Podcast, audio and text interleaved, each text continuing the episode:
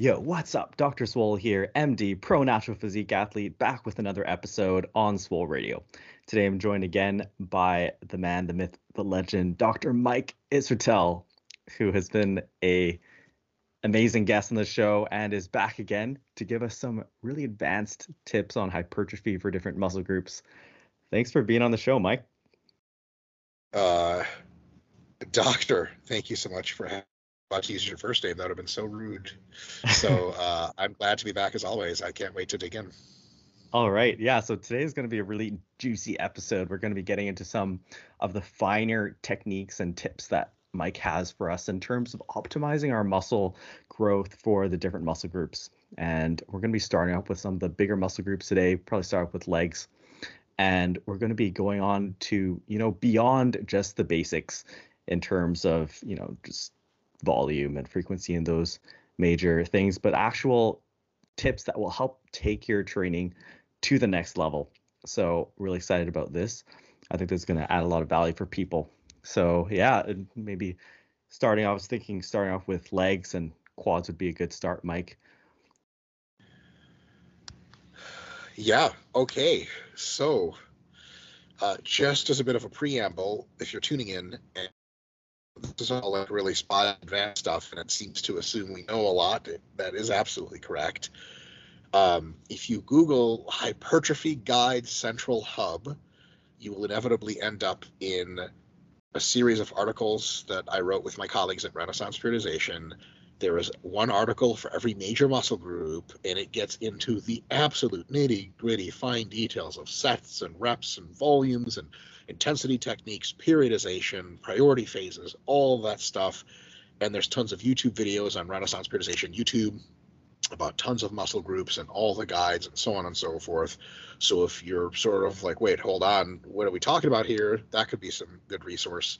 Get that stuff checked out, come back around, and maybe this podcast will uh, be more enlightening and, and less confused.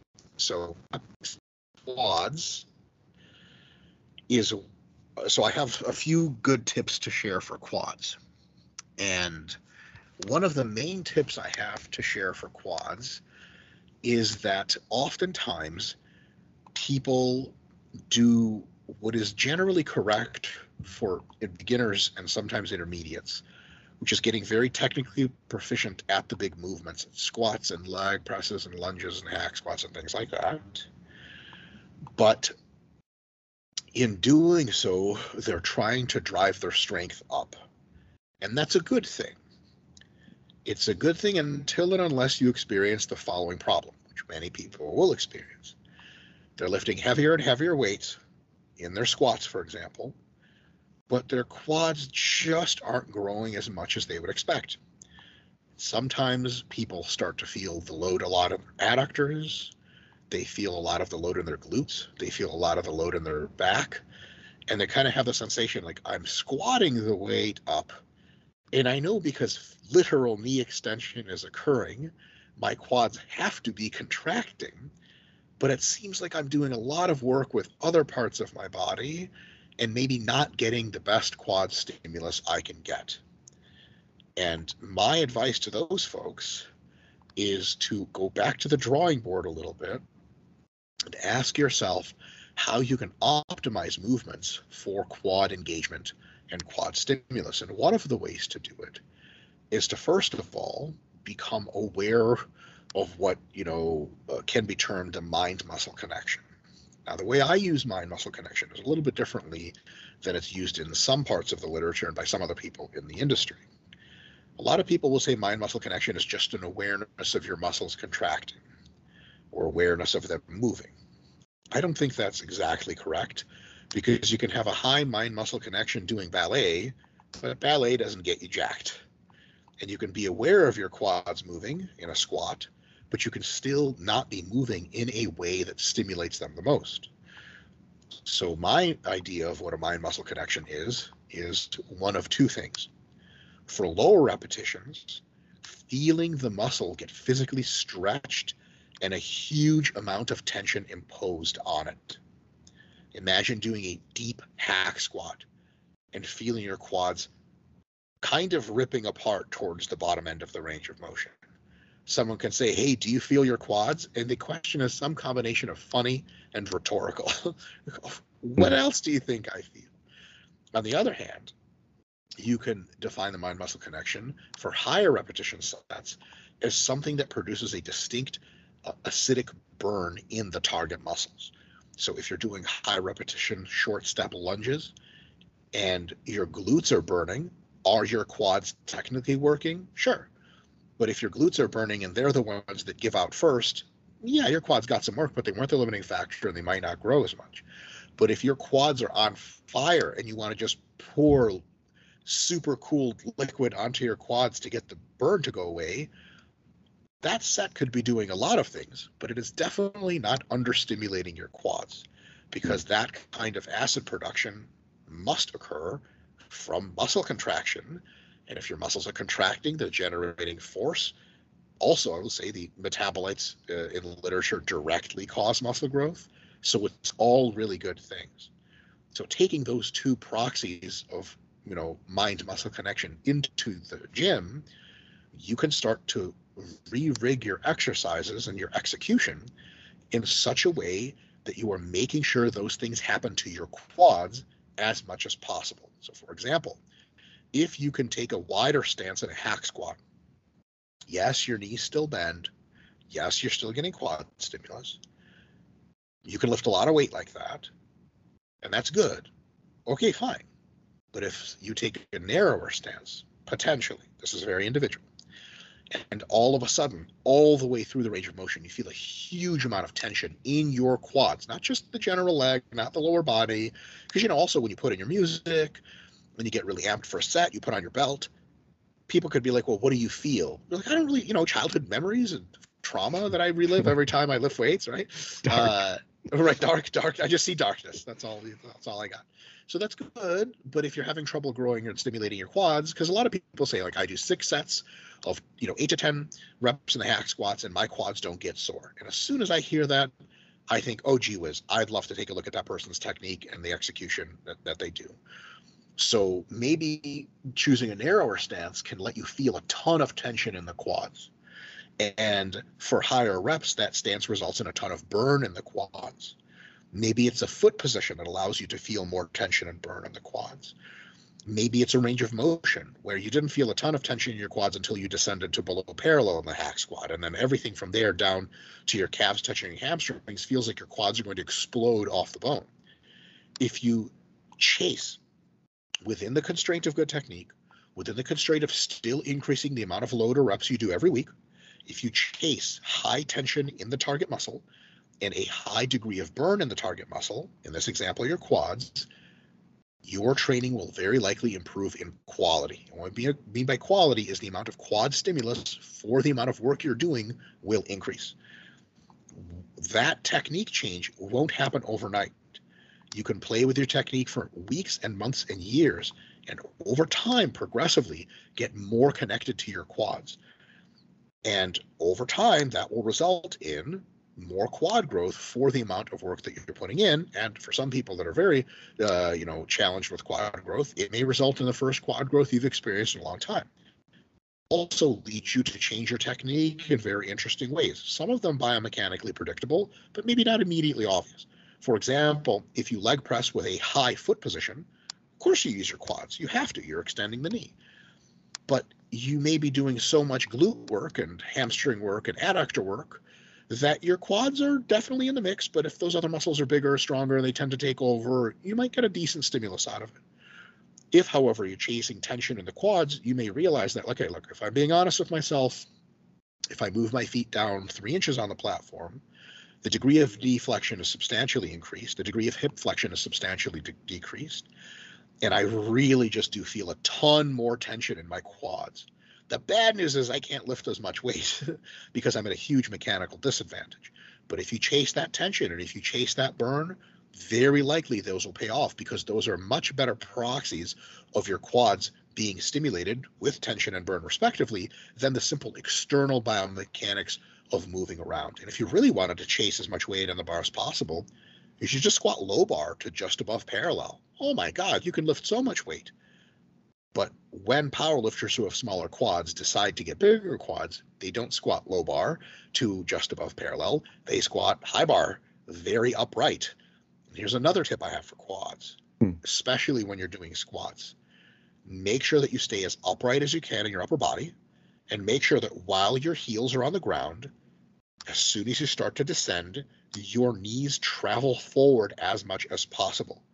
Google any Chinese weightlifter, you'll see the exact same squat being done. We're not all as gifted, and some of our torso lengths and relationships are different.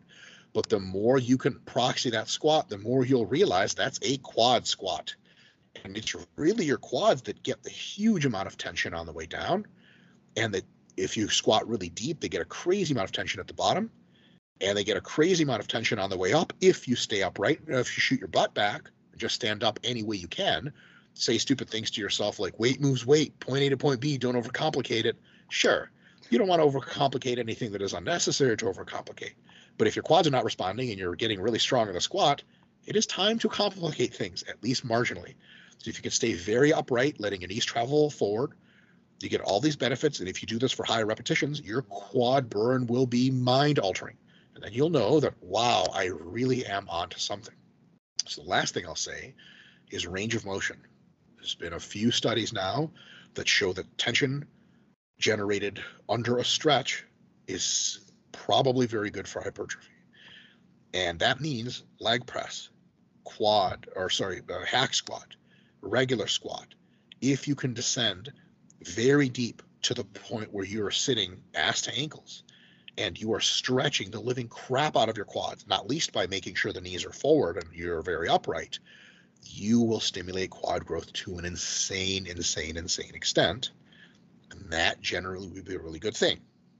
Since uh, you know, since okay, now now now the torrent of quad tips is coming. That's because I'll have a lot of these Mm. tips I have to repeat for other muscle groups because it's the same same, but some some unique quad ones. There is this idea that you can grow muscle equally well between many rep ranges, anywhere between sets of five reps and sets of 30 reps. And that's generally true, but it is not always true in every circumstance. So, in some cases, muscles respond better to higher repetitions or lower repetitions, depending on the muscle, depending on the person. What I would do is alter your repetitions in the quads to experiment with sets of 5 to 10, sets of 10 to 20, and sets of 20 to 30. Some of that is exercise specific, but in general, what that's going to allow you to do is see where you get the most proxies for stimulus. Do you get a crazy burn, for example, doing leg extensions for sets of 25 reps, or do you just feel tired and pissed off? If Mhm. it's tired and pissed off, it's probably not going to grow you a lot of muscle. If you do sets uh, uh, of squats for for sets of five reps, and you just feel like you're like someone's like, "How's that feel?" You're like, "My knees hurt, my hips hurt, my back hurts, and that's all I got." That's probably not productive. What is productive is maybe if you're doing sets of five in a squat, and someone's like, "How was that?" You're like, "Dude, I feel like my quads are literally going to explode on every single rep, especially at the bottom." Now you're talking. Now that's a high quality set. Now something is happening. So I would make sure and and and there's also this is exercise dependent. So for example, I used to do leg extensions for Hmm. sets of 10 and I I just felt like it, my knees were uncomfortable and nothing else happened. When I started doing leg extensions for myo reps and drop sets and sets of 20 to 30, I was in a world of excruciating lactate induced pain and my quads started to grow from leg extensions. And I had thrown away that exercise as useless and pointless. But it turns out that if I just altered the repetition range, a whole lot of things got better. The last thing I'll say for quads, especially on hack squats and especially on leg presses, myo reps, or essentially a certain kind of rest pause repetition, work incredibly well. Get you on the leg press, put on roughly your 12 to 15 rep max. Do it for about 10 repetitions. Right around the time when this gets really uncomfortable and the burn gets pretty intense. Lock out your knees at the top, nice and gentle. You'll find most people can lock out their knees and be very safe. Rest about three to five seconds, nice big deep breaths. Then do another mini set of three to five repetitions. Repeat that twice in each set. So, for example, you get to 10, rest, get to 15, rest, get to 18, rack. That one set won't take so much time, it will allow you to approach failure three times in the same set. It will destroy your quads. I've had workouts where I've done three sets, quote unquote, like that of leg press, and I'm vomiting up blood, and people are wondering if I'm going to die in the gym, and my quads get sore for five days straight. If I was going to do straight sets for quads, I might need seven or eight sets of leg press to do the same thing. I don't know about you guys. I don't know about you, Bill. She gets annoying. I don't want to have to get yeah. around the machine that many times. So that's a big deal. And sorry, the quads. This is my quads are a passion of mine. I swear I'll shut up after this. Um, isolation to compound supersetting works incredibly well for quads because other muscles are actually unable to take over and help.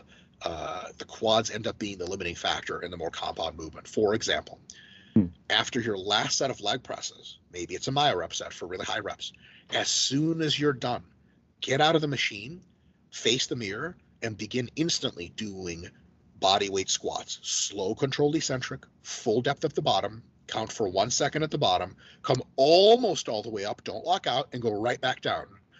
The uh, the metabolites that were put into your legs during the leg press set will have nowhere to go except continue to increase in concentration during the time that you're doing the body weight squats. The loading is well zero. It's whatever your shank weight plus you know shank weight subtracted from the rest of your body. You're not going to get hurt doing body weight squats. I say if you are going to get hurt, you had it coming anyway. you're going to get hurt one way or the other. It's an incredibly low fatigue, unbelievably high effort and unbelievably high stimulus thing you can do at the end of your workout. If you manage to do 10 or 15 repetitions like that before collapsing, it makes a huge difference in stimulus. You'll be sore for two extra days if you do that than if you don't, because you're essentially coming up to the muscle while it's down on the ground and kicking it while it is down. So if you have trouble stimulating the muscle, that will do it. And we've had tons of people on the RP channel doing our, you know, supervised workouts for legs. And if somebody needs a zapping, you do a high rep leg press, you get out and you do as many bodyweight squats as you can. It will annihilate you. And it's ultra safe. You as soon as you try it, you'll be like, I made a serious mistake. I should have never done this. I should have never listened to this. But you'll have 99 problems. Quad growth will not be one of them. Yeah, wow. That's absolutely savage. They're gonna have to set up a puking station at the gym now once after we drop this episode. For sure. you know, bodyweight squat supersets are the worst of both worlds. You know, you like feel terrible and you know that, you know, you feel embarrassed because you're in the middle of the gym like going to like I, I was doing this the other time and I basically went to failure on a bodyweight squat. It's just yeah. like this is so embarrassing. People are watching me if somebody walks in right when you're finishing one of those, they're going to be like, "Wow, that guy's pretty jacked, and he's really weak. Man, I'm stronger than him. What a, what a loser." yeah, no, I think I think quads are a really interesting one as well.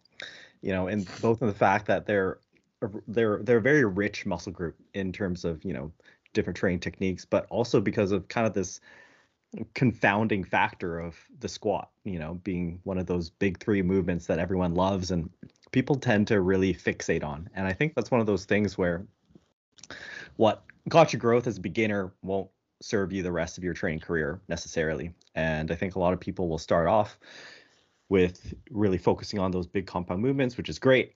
But then at some point, you start running into fatigue issues and you start running into these issues where there are a lot better, more efficient ways that you could be accessing that stimulus while still managing fatigue.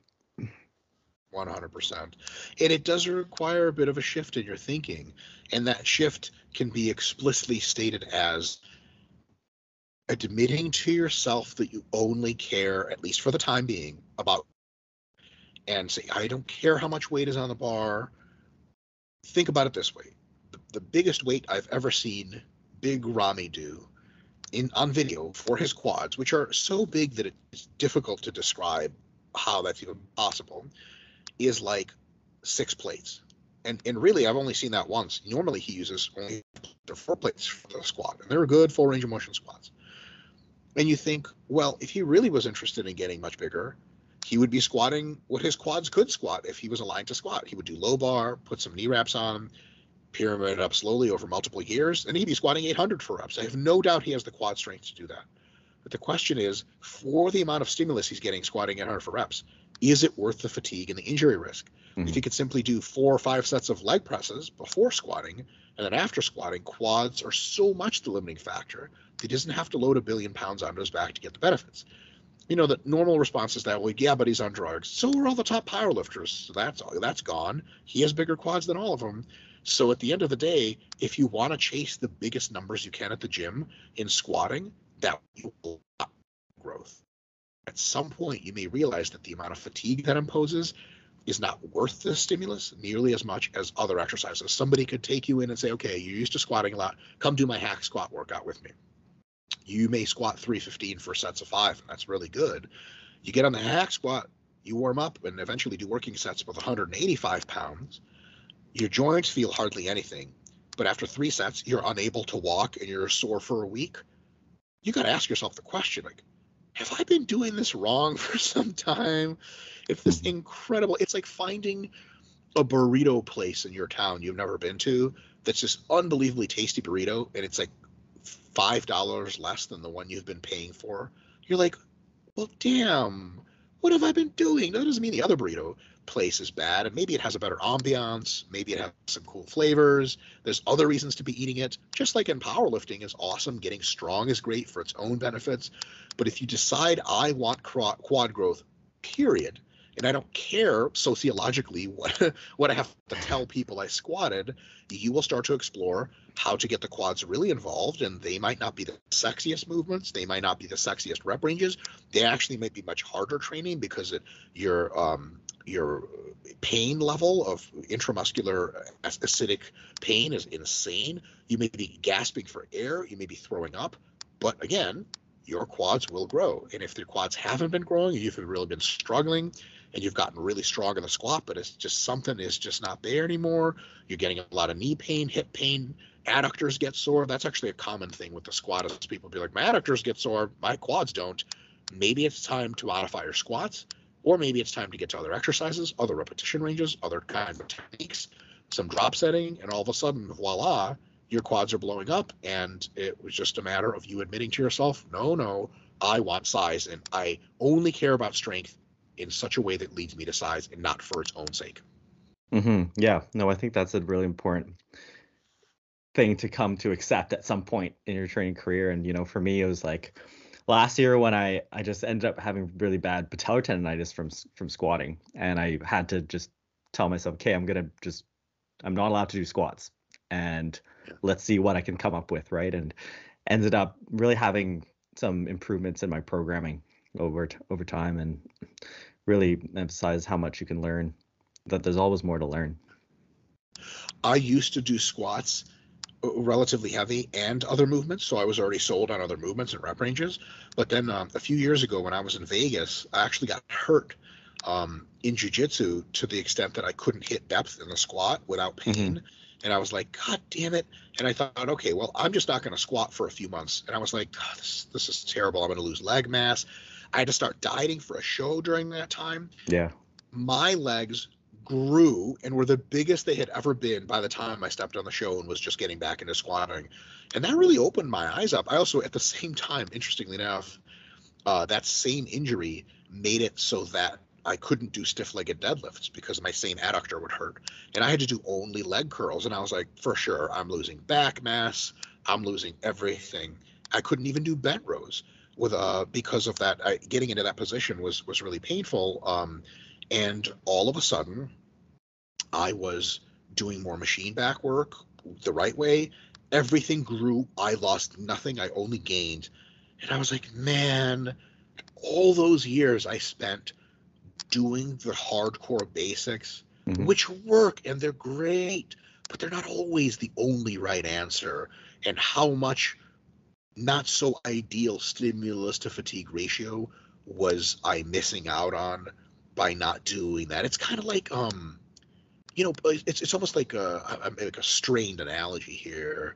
Um, you know, if you only you know date blondes or something like that, blondes are great, and then you're like, no, no, no, redheads. I don't do redheads. That's weird. But you're never given it a chance. And all of a sudden you go on a few dates with a few redheads and you're like that was the most fun i've ever had in my life. And that doesn't mean blondes are terrible. That doesn't mean you're a redhead guy now. That just means you were like for no real good reason not exploring that option. And like if you explored it and it sucked hey whatever it didn't work.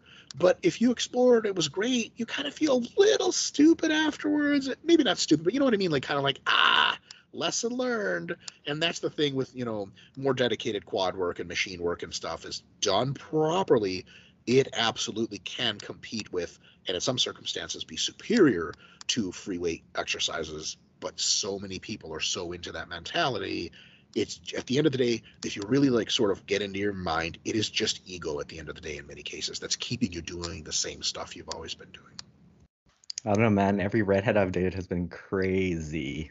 That's the fun part. Bill, come on.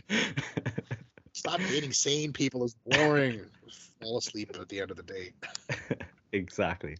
So yeah, that was awesome. And I think, you know, I think hamstrings are, are going to be some. There are going to be some overlapping themes here as well, where well, you know, a lot of people will stick to deadlifts. But what are some advanced tips for people to break through plateaus with their hamstring growth? My best tip for hamstrings is that if you do not know how to simultaneously anteriorly tilt your pelvis and keep your knees from tracking forward, thus what you're doing is establishing a rigid knee at the at the that distal end of the hamstring. And then by anteriorly p- tilting your pelvis, you are arching your lower back, tummy comes out, you get a little crease in your back that looks like this. Sometimes chest up is a good cue what you are doing is you're pre-stretching the hamstrings. And then when you descend in a good morning or stiff legged deadlift or a, a glute ham raise anything your hamstrings are first of all a ton of tension is imposed into them versus being taken up by the lower back or something like that. And second of all if you go deep enough and you don't have to go that deep if you can pre-stretch with the anterior tilt you experience a profound painful eccentric stretching of the hamstrings. That tip takes an exercise like the stiff legged deadlift and turns it from a movement that you're like, this exercise is dumb. I just get sore in my back to an exercise that is so obviously stimulative to hamstring growth that nobody has to tell you it does drains your hamstrings. You're like, dude, every single repetition of that burned hamstring growth into my soul. But that ability to anteriorly tilt your pelvis and keep your knees from tracking forward is nuanced. It is difficult to see externally. You could watch people stiff legged deadlifting and you're like, I think I'm doing that, but I don't feel anything in my hamstrings. I remember a distinct time when I was trying to stiff legged deadlift uh, after doing it numerous times when I was an early college student. And I was like, this exercise is dumb. I'm just going to do leg curls. And leg curls are fine. And one time with 185 pounds, I just maybe by chance figured out how to tip tilt into anterior tilt. And I did like three sets of like six to eight reps, and I was like, holy shit. That is some hamstring something. And I got pretty sore. I was okay. Then I made a terrible mistake in an interesting direction. I'll never forget I was at the Jewish Community Center. That's right, in Metro Detroit. One of them, anyway. There's two. And I finally figured out how to hip hinge properly and load my hamstrings by keeping my knees back and keeping my anterior pelvic tilt in line by pushing my tummy out and arching my back and pushing my chest up. And I did 205 pounds on the stiff legged deadlift for three sets of 12 repetitions. Bill, my DOMS peaked three days later. And uh-huh. I couldn't walk normally for a week and a half. And it was two and a half weeks until I was completely done being sore in my hamstrings. And I was like, okay. First of all, that was dumb. Early lesson about maximum recoverable volume. And second of all, if anyone ever tells me they can't feel stiff a deadlifts in their hamstrings, I want to see their technique. So, you know, I've had people, numerous people since then, be like, yeah, stiff legged deads don't really hit my hamstrings. Bullshit. We actually had Jujimufu on the, you know who that is? Yeah, yeah, I saw. He had him on the channel, and he's he straight up told us he's like I'm too flexible. And Charlie, Jared, and I looked at each other like, eh, all right. So we gave him all the cues, and he's like, yeah, my hamstrings got sore for like five days. They have to get sore. You can't have a muscle that's open ended and length like that take that much eccentric damage and not get sore. But you have to anteriorly tilt the hips if you're not ultra genetically gifted at it. Some people just some people just don't have a very uh, proclivity to round their uh, lower back. So you just tell them bend over, and they're like, all right, and you're like, okay, you just got lucky, get out of here. and some people they're like able to keep their knees back really well. But for the rest of us, if you stay bend over, people do this and that's no good because your hamstrings are actually not, even moving at all. So you have to do this and always tell yourself chest up, chest up, chest up, chest up, chest up, butt back, butt back, butt back. And if you do that and come back up after a painful stretch, you are giving yourself a huge, you're opening an entire category of exercises to your hamstrings. Stiff legged deadlifts of all kinds, and there are many kinds, uh, including RDLs, and then good mornings of all kinds, then glute ham raises of all kinds. You finally know how to get into that position. So that's tip number one for hamstrings. And I have another tip, uh, uh, unless you'd like to uh, yeah, do some no, follow up question. Yeah, no, that triggers an interesting piece where I think there's something I kind of discovered along the way when I used to run track, where we did a lot of, you know, I, stretching. I was a hurdler, so I was very flexible, and it was really interesting because, you know, I would see people talking about getting a stretch in their stiff leg deadlifts, and you know, they'd be like doing a deficit and like going all the way down, and I would be like, well, I'm pretty flexible. I can palm the floor like, you know, when I bend over to to stretch, but I can also bend at the hip like 30 degrees and feel my hamstring stretch. Yes. If I, if I know how to tilt my pelvis. Just in the kitchen. You can just do it in the kitchen. Like, oh, there they are. Yeah. Like I'll be I'll be in the hospital. I think I was doing that today. Whereas like in the middle of a meeting, I'm like, ooh, I need a little hamstring like... stretch. it's just like, you know, real subtle, you know, just extend my leg just a little bit, 20 degrees, bend over a couple degrees, and I'm feeling it, you know, I'm stretching. Yep. It's a thing that you and I know because we've experienced it and we know how to do it. But for the longest time, I just had no idea. And funny enough, do you ever see like bodybuilders do complete knee extension around their back totally and stand on like seven inches and they're like, oh, I feel I guess I get my hamstrings. Like that ain't it. Because yeah. you're taking your lower back through a full degree of flexion. It's great uh, lumbar hypertrophy exercise. It's quite safe if you do it for moderate repetitions. But as far as a stimulus to fatigue ratio for hamstrings, you can do so much less physical work. I mean, force times distance, same force, one third the distance. If you can anteriorly tilt your pelvis, it makes all the difference in the world. So that's a big deal. That's the first recommendation. Hmm. Second thing, and this is something I had to discover as well, and I discovered in uh, later on in grad school actually. Once I discovered how to hip hinge in good mornings and stiff legged deadlifts, I just didn't do leg curls for literally years. And every time I tried to do leg curls, I assumed that the set and rep recommendations from stiff legged deadlifts and good mornings were just going to transfer it over to leg curls. So, hmm. for example, I would do, you know, three sets of eight for stiff legged deadlifts is like suicide. It's like a week soreness. So mm-hmm. I said, okay, fine. I'll do three sets of 10 or three sets of 12 because, you know, leg curls are isolation movement, blah, blah, blah. I'm not going to do anything like too heavy. So three sets of 12 or three sets of 10 in leg curls. I would get nothing out of it. Barely even a pump, no soreness. And I was like, soreness has to mean something. And if I'm just feeling nothing here, what am I even doing this for? So I stopped doing leg curls and I just did hip hinges for the longest time ever. And then I uh, started thinking a little bit more critically at some point. And I started to understand that different muscles and different exercises have different at least for the individual, effective and optimum repetition ranges and set volumes. And this is how I started. This was an early thought that seeded, eventually became the volume landmarks work that I'm probably most known for minimum mm. effective volume, maximum recoverable. Because, you know, a lot of programs, and I'm sure you've done these back in the day when you were younger, it's like everything's three by 10, right? Like three sets of yeah. everything. And that assumes that three sets of whatever rep range you're standardizing at carries the same weight of stimulus, but that's not true because exercises are different. Mm-hmm. So it's like you know you don't into battle you don't send like it's three guys with guns or three bomber aircraft like that's not the same thing. That's three bomber aircraft is like five thousand guys with guns. So what I ended up doing was re-examining the leg curl and trying to see where I would get a better mind muscle connection and seeing how many sets it took for me to get enough disruption to feel sore. So that I feel like, hey, once you get a muscle delayed onset soreness, you know that anything below that is um, definitely uh, some gradation to cause good hypertrophy and you know you don't have to do a ton more because once you get a muscle sore especially for a few days much more training than that is for a variety of reasons not likely to cause much more hypertrophy. But but if you never get sore you don't know how far off of that you are you know what i mean? Like it's just it's not something that that works. Mm-hmm. so what i ended up doing was i did sets of 15 to 20 repetitions eventually for four or five sets of leg curls.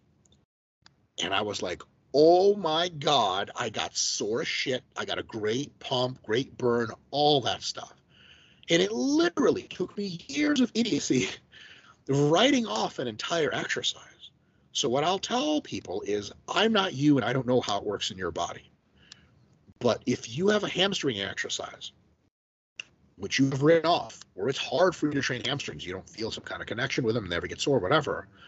Experiment with technique, experiment with repetition ranges, and experiment with different set numbers to find that golden zone or at least some hint of an effective zone for you because what may work for other people and what you may see in uh, people doing in Instagram workouts, and you know, it's funny. I still, I still have this thing where I try to say what you see in the muscle magazines. Who the fuck reads paper magazines anymore? So you know, what you see on YouTube and what you see in, in all the blogs and stuff, that may not be what you need, and you're different.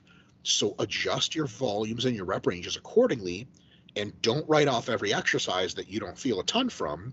When you get an exercise that you don't get a lot out of, at least try a different rep range and at least try a different number of sets because at the end of the day, stiff legged deadlifts are pretty hard. You need long breaks between those sets. But like leg curls, you're not that hard. They're just really not that hard an exercise. And you don't need a super long break. And even if you use something like myo reps, rest pause, you may be able to just three sets of leg curls, but you take you know two or three failure approaches with each set.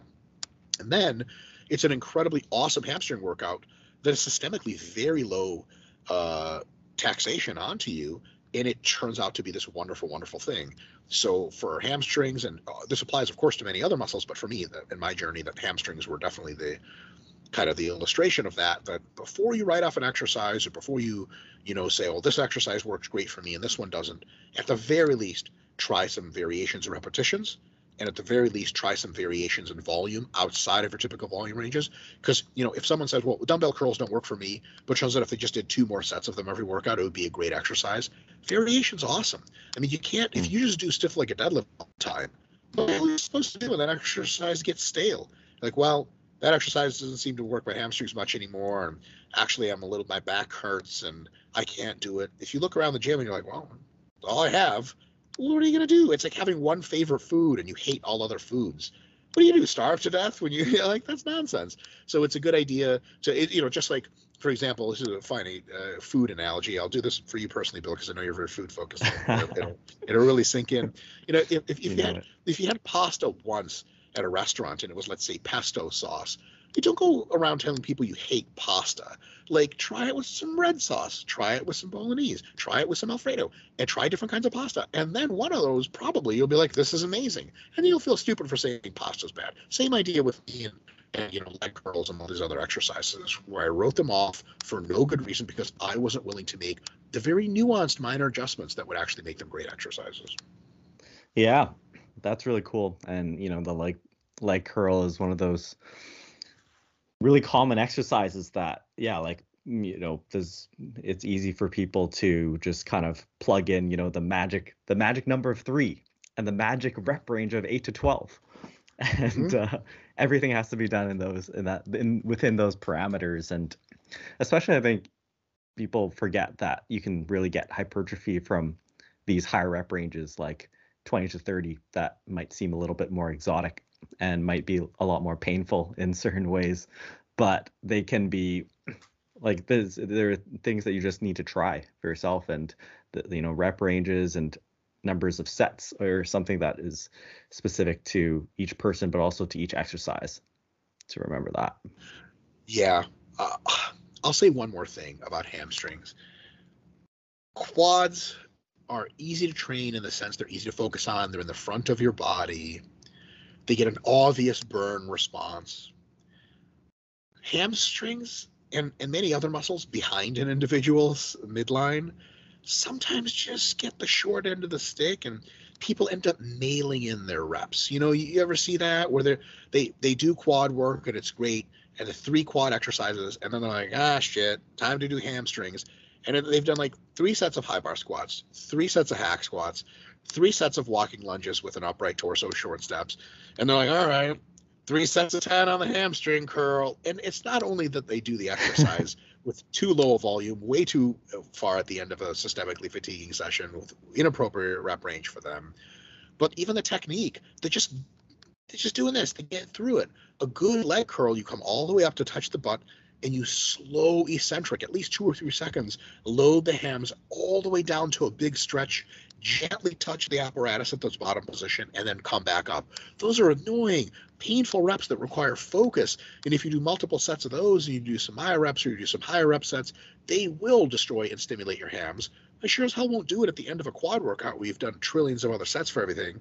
So my last tip for hamstrings is don't just say you want to grow your hams mean it by at least maybe if you have two leg days in the week, one leg day could start with quads, the other could start with hamstrings.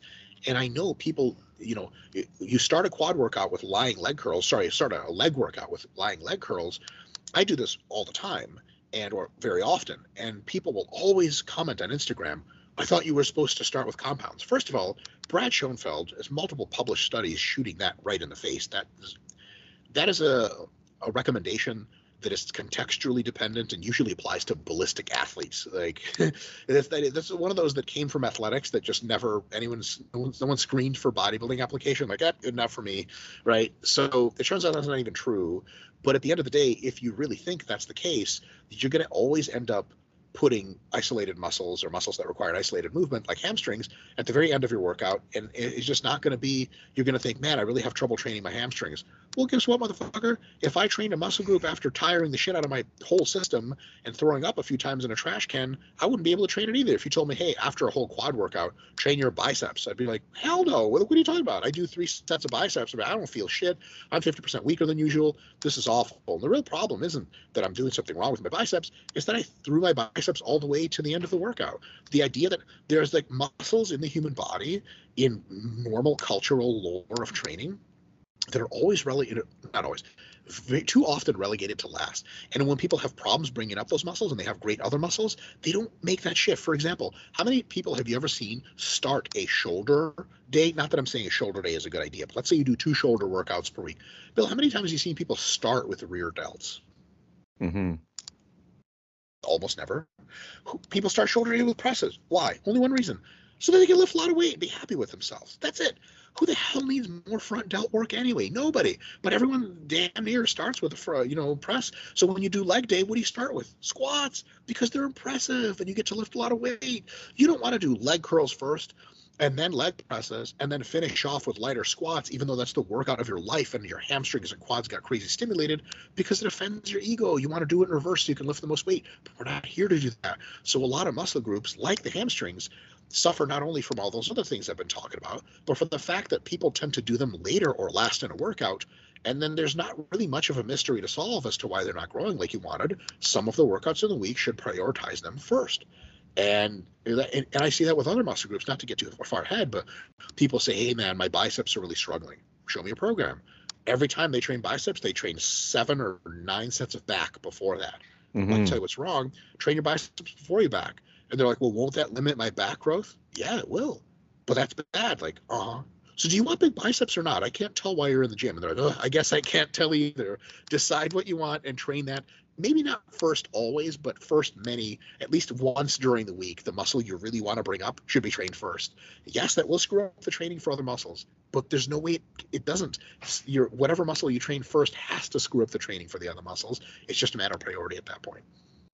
Hmm. Yeah. No, I remember going through at one point in my training and realizing that I like if I separated my bicep training from my back training on different days, like I my curling performance was like 30% better. Yeah, it was, yeah. It was huge. So, yeah. And So speaking of, you know, other muscles that are behind the body, how about glutes, Mike? Oh boy. Well, I'm not Bret Contreras, so you got the you got the wrong guy on the podcast for that. Um, glutes. Okay. A lot of the same stuff I've been saying.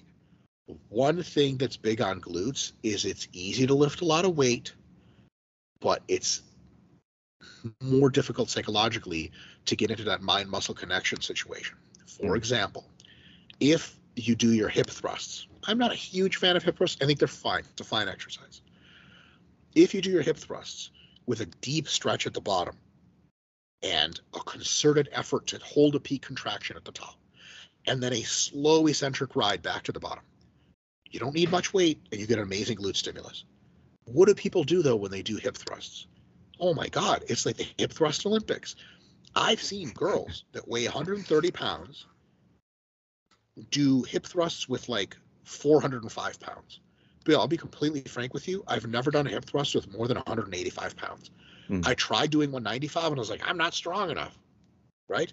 My glutes are so big that when I'm completely lean, I have striations, they still fold. I can still pass the pencil test where I put a pencil under my glute and it still traps it in.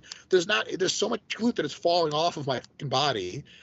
And somehow I'm not strong enough to do more than 185 pounds for a set of 10 but it's really not strength, is it? Because quality comes first. And I see so many people doing as much as they possibly can. And uh, as far as weight and the quality of the repetitions becomes some variable they're not even tracking. And the emphasis is on just like how many times can I hump the air with a tiny range of motion and say I lifted some amount of weight. And the thing with hip thrusts is is, is multiply bad. It's so fucking annoying to put that much weight on a bar on the ground. It's on the ground. You have to put like two and a half, it on the two and a half. exactly. You know what I'm talking about? Like, what are you doing? You get so fatigued from taking all that weight off and putting it on that you don't even do the rest of your workout properly. So my big tip with glutes is focus on the quality of the movement and do the right stuff. Um, that's it's probably like you know I have many other things to say about glutes that are more marginal, but that one I think is one that you see so often. Um, and even dude, I've seen bikini competitors at 315 pounds on a glute bridge or whatever, and I'm like, all right, I guess you, Jesus, you must have enormous muscular glutes. They turn around and it's like, huh, all right, well, I don't know, calling me crazy, but maybe you should reinvestigate how your technique is working on that. Mm-hmm. Yeah, no, yeah, it's one of those another one of those exercises where with a like just technique that is slightly suboptimal, you can move a lot, lot more weight. And it might not like actually not even be visually that much different. it's Bill, that's a great point. It is so subtle that the only thing that can really help is you, as the person who wants their glutes to be bigger, has to jump in and commit to an internal reevaluation of what it is you're training for. Because I could look at you and say, oh, that looks pretty good. But if you're really honest with yourself, you're like, dude, I need to take 80 pounds off the bar. I know I need to, but I don't want to. So that's a big thing. Another thing is legs are a great glute exercise. This following uh, statement is more geared towards females because they commit this error more often. People seem to think that for glute, this is, this is legit. For some reason, for glute bridges or hip thrusts or whatever you want to call them, it's the Olympics and you want to lift as much weight as you can. Mhm. And for lunges, for some reason, the same people, same bikini competitors, end up doing like 10 rep in reserve sets of 50 lunges with just their body weight fresh. And it's all some kind of weird quality movement. They're like touching their own glutes on the way down. Like, I really feel it. Feel what? You're not even challenging the muscle.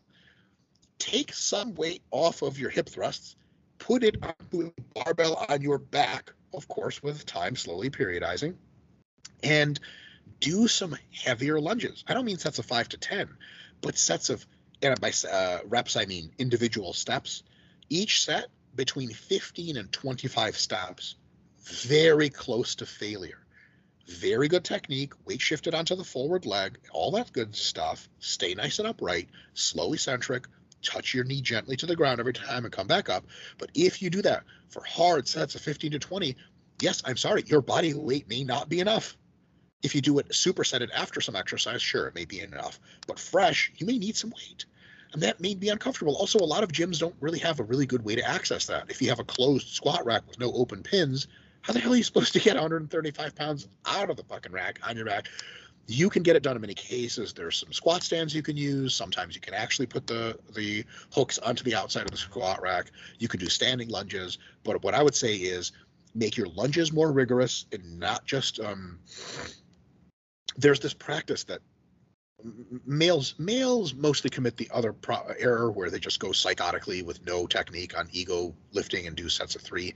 Yeah. A lot of females will do this thing where it's I would call it like performative resistance training. It's like a kinesthetic exercise. It sure looks like lifting, but they're like 10 reps in reserve on every set and they're no loading and they're just like oh I'm, I'm training my glutes like it's almost like eating cereal but every time you put the spoon in there most of the cereal falls off and you're like yum i'm getting huge and there's just as much cereal in the bowl as when you started like yeah i know it looks like you're eating cereal but you're not so a lot of times that kind of thing is people say well i do lunges and then you're like show me and they do a set and you're like was that a warm up for something? And they're like, what do you mean? You're like, aha, check this out. 50 pounds on your back, lunge until you can barely get up, and then rack the weight. And they're like, oh my God, some people, when they first do lunges for the first time like that, they get uh, what I like to call uh, jokingly IOMS, in- instant onset muscle soreness. You can just immediately your glutes get sore. Have you experienced that before with lunges? It's like totally insane. And you're like, holy shit, have I been doing these wrong my whole life? And the answer is yes.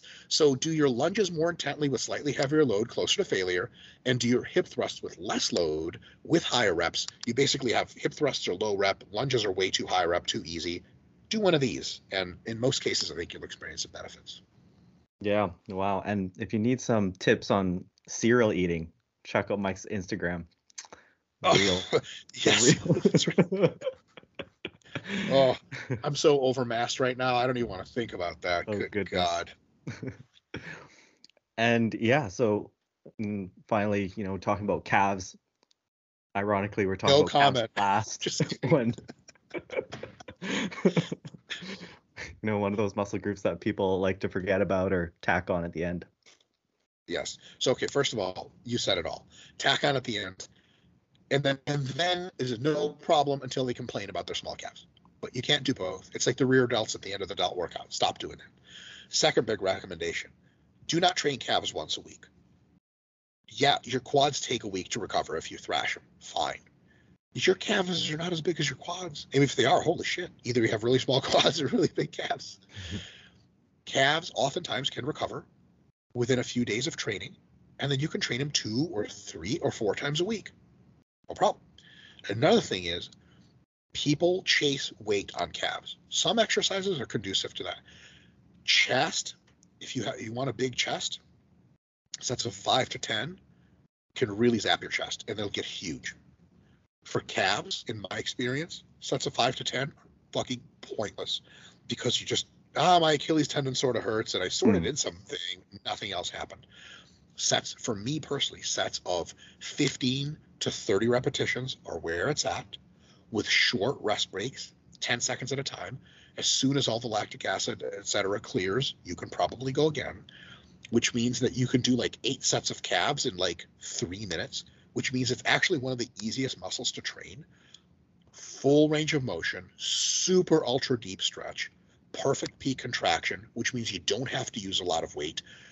I'm going to brag a little bit just to make sure I'm framing this correctly for how big the rest of my body is, I have pretty fucking big calves. They look very obnoxious in when I'm wearing shoes. What the hell happened to that guy's legs? They're not the biggest calves in the world. Jared Feather is one of my training partners, so I, I feel like I don't have calves, but they're like they're very big, right? I'm never the guy using the most weight in a commercial gym. I got work in with old ladies that do more on the calf raise than me. And they must be wondering, how the hell is that possible? Well, I'm doing double the range of motion. I'm taking a one second pause at the eccentric, and I'm doing double the number of repetitions, and I'm taking half the time to rest. That kind of stuff really, really, really adds up for the calves. And for some reason, it just zaps them. They get them crazy pumped, crazy sore. You recover, put on five pounds or add a rep to everything, repeat, and continue Another tip for calves is when people say they want to grow their calves, mostly they mean the gastroc, which is the cool diamond shaped muscle that everyone associates with calves. The soleus is a deep muscle. it doesn't look so cool. If it gets really big, it kind of looks like you have cankles instead of big calves. and the soleus is primarily the limiting factor in training when the gastroc is put into insufficiency by bending the knee. So those calf machines in which you get in and your knees are bent and you grab the two double dildo handles and you do this rocking back and forth thing. You know what I'm talking about. Uh-huh. The cool thing about that machine is that anyone can be world's strongest man on that thing. Four, five, six plates doesn't matter. You just use your tendon back and you're going. The bad news is that it poorly trains an already not very obvious visual muscle that you don't want to train to begin with. So what I would say is most calf work should be straight leg, uh, not bent knee, and can be done just holding a dumbbell on a set of stairs. It can be done on a variety of standing calf machines. Donkey calves is cool because the thing goes onto your butt and you bend over and still straight legged. Short rest breaks, lots of repetitions, lots of approaches to failure. Get your calves nice and pumped. They'll get nice and sore. When they heal, you hit them again. Progress normally. Here's nothing people to do with their calves. Ooh, I got a good mm. rant. For some reason, some muscles, people are organized and they write down their PRs. Everyone knows their squat PRs, this and that. What's your calf PR? People are like, man, whatever, that's lame. What do you mean? You don't keep track of it? How do you know what to do next time? I've literally seen people do this where they write in all of their sets and reps or whatever. And then for calves, I've done this too now when I travel, but when I'm at home, and this is people who train the same gym, for calves, they'll write in calves like check mark. Like I did calves. What the fuck does that mean? Mm. You didn't write I, quads check. Like what does that mean? what did you do? People don't track don't keep track of calves. They'll do random machines. They'll do a machine they feel like. Sometimes another machine. Sometimes stair calf. Sometimes one leg. And it's it's great for variation, but it prevents you from really finding that zone in your calf training, which is painful and tough, and inching and pushing and inching further and further. That's where tons of gains are made. So, like with everything else, write down your sets and reps for calves and aim to put five pounds on the bar or one rep every week until you need to deload. And then switch machines if you get tired of one and the other. Switch rep ranges. Do one leg or two whatever variation you need to inject to the program and then continue that tracked diligent progress because that's what gets calves to grow just like it gets everything else to grow. And it's crazy that the same kind of track diligent progress that people know is a great way to make sure your chest is growing, triceps are growing, quads are growing, back is growing. They just abandon sometimes with small muscle groups like calves, like forearms, etc. Yeah, that's yeah, that's great. There are a lot of people, you know, looking up from their phones, just be like, "Oh, you got me." um, yeah, I think that calves are one of those interesting muscle groups where they really can handle you know higher frequencies and you know the higher reps and things like myo reps work really well with them. Like right now i'm training my calves four times a week and i'm doing you know with my myo reps i'll do a heavy uh, like a, a, bigger set and then i'll do you know seven seven more myo rep sets of you know up to six reps where like you know three sets of 10 just isn't going to cut it Oh, that's that back to that three sets of 10 discussion. For calves, it's like, dude, I don't feel like it did anything. Can literally nothing happen to me. Three sets of 10 might get your, your calf sore the first like three times you ever train your calves. And then after that, just done. And here's the thing with those frequencies that are higher, like when you can recover, train again with the good technique, with the MyoReps and everything like that, I think the fact that most people don't do those things explains a large fragment of the variation of people who say they have bad calf genetics and their calves just don't grow. Now, look, some people, even if they pour everything into their calves, they're not going to see much calf growth. It's a small muscle, there's mostly tendon. Calves are a very seemingly genetically oriented muscle where, like, if you got it, you got it. Like, Jared doesn't even train his calves, and they're like 20 inches or some insane shit. And if he trained them, they'd be like wow. stupid and they'd throw off the rest of his physique, right? So, and he'll he'll tell people, I'm not the guy to come to for calf stuff. Now he knows how to train them still because he knows how to train anything else, but that's just the thing. But if you have skinny calves, there is hope for you, but it's that hope does not appear in the form of training calves once a week at the end of your quad and hamstring and glute workout for three sets of ten. Let me see if I can make this worse on the seated calf dildo mm. machine. That ain't it. And if that's your idea of trying on calves and you're saying, yeah, man, my calves don't grow, I have bad genetics, get out of here with that stuff. Get back in the gym three times a week. seven sets at a time, myo rep style, fully extended knee, super slow on the eccentric, super deep stretch. You will burn, you will hurt, your calves will grow. Maybe they won't grow a ton, but they'll grow marginally. My calves are completely measured up to the rest of my physique, and I'm like whatever, 5'6, 250, so I'm pretty jacked. My calves are well in line with the rest of me, and I used to be called chicken legs in high school. In high school, I did not have a small chest, I did not have small arms, I did not have small quads, I did not have a small back, so it wasn't just skinny all over. My calves were pathetic. And for a very long time, they were just not really that big until I was like, fuck this. And I just, I didn't even know hardly any sports science. I just started training my calves the way I train the rest of my body. When they weren't sore or tired, I hit them hard. And I tried to figure out what hard meant. And eventually I realized higher reps just really beat me up much better. So that's what I started doing. A lot of people who say I have bad calf genetics, they haven't done the due diligence of tr- trying to practice that kind of stuff. If they do, they may find maybe half of them, maybe more, their genetics are pretty good and their calves grow. And another thing, sorry, one last thing, then we probably got to go. It's great. Next time for upper body. One last thing is that for some reason, people lose perspective and think that small muscle groups are supposed to get big faster than larger muscle groups. But all muscle growth is really relative. So you would never in a million years train your back for six months, see that it only grows a little bit, and be like, fuck that, I'm not training back. You're like, most people understand intuitively after they've been in training a while that, like, the back is a big muscle. It takes a long time to get bigger. But the same thing is true about forearms or biceps or calves. Growth is relative. So if you train your calves for six months and they get a little bit bigger, don't give up. I've, I've trained my calves for 20 years and they've gotten bigger on average every single year for 20 years. It, you just it's still getting bigger.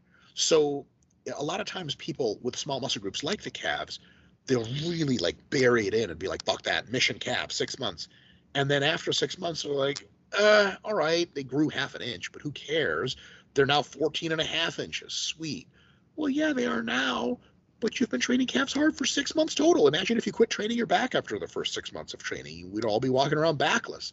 So that perspective is good to keep in mind. Stick with it add it up over years. I know training calves over the years seems like a nightmare, but if you really want big calves, over the years you will get bigger calves. They'll be much bigger. And then people will tell you stupid shit like, "Oh, you have really good genetics for calves," which I've been told before. Bullshit. I just took the time to grow my calves. My genetics calves are fine.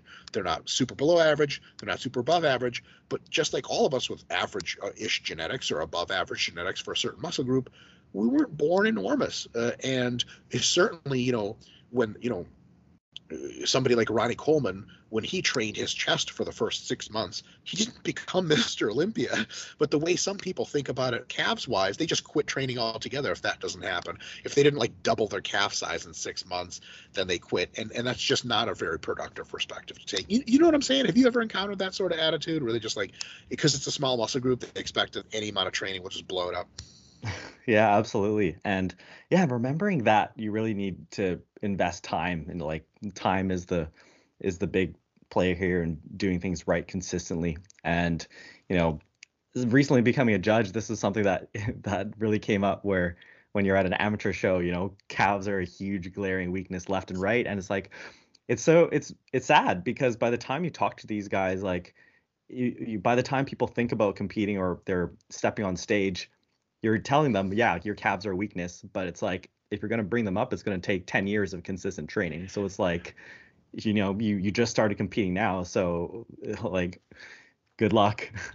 For sure, and and the reason is it's almost like their calves aren't weak because of some mystery. They just haven't really been focusing on them for the last 10 years that they were training. So everything else is really impressive, but their calves aren't. And it's kind of like people are always looking you know you can even google and youtube and, and, do the search terms like how to get your lagging body parts to catch up. What does that mean catch up? Like you think your back is really that pathetic that you'll get your calves to catch up to it in just a few months? How the hell is that possible? At the end of the day it's similar timeline for most muscles and it's a timeline measured in years definitely not weeks and not months. Mm-hmm. yeah. So anyways absolutely awesome episode today, Mike. We covered a lot of ground and gave a lot of really cool tips that I think are going to benefit people. just wrapping up here, I wanted to ask you about the RP diet certification. Woo! Thank you for that shameless plug. So, a lot of people have been asking over the years. Finally, we got our shit together, and we are getting a diet at RP. And it's not your typical diet cert because it's not something where you take like a two-hour test and then ta-da, you got a cert the coursework, it's literal coursework, it's modules that teach you the ins and outs of dieting for body composition. Essentially, dieting to keep people healthy, but make sure that they lose fat and gain muscle over the course of time. Tons of practical strategies. It's targeted at coaches, both in person and online. There's no prerequisite knowledge required, but you should probably read our books and a ton of other evidence based stuff before you go in. It'll be that much easier. And you'll get more out of the course. Why am I saying course? Because the average amount of time it's taken our testers who have taken the course uh, to test it out is 40 total hours. Hmm. You learn stuff. It's not a cert where you're like, oh, I have a seal, seal of approval. It's a course, and you get certified at the end, but you actually have to know stuff. It's intense. It's big. It's coming. It's like Godzilla, but friendlier and teaches you more diet advice, which arguably Godzilla doesn't teach you at all. In any case, um, if you go on the RP Strength Instagram, you can go right into the bio links and sign up to be put into the first cohort. Uh, the sign up officially starts August 1st, but you can get on the pre sale email list anytime starting now.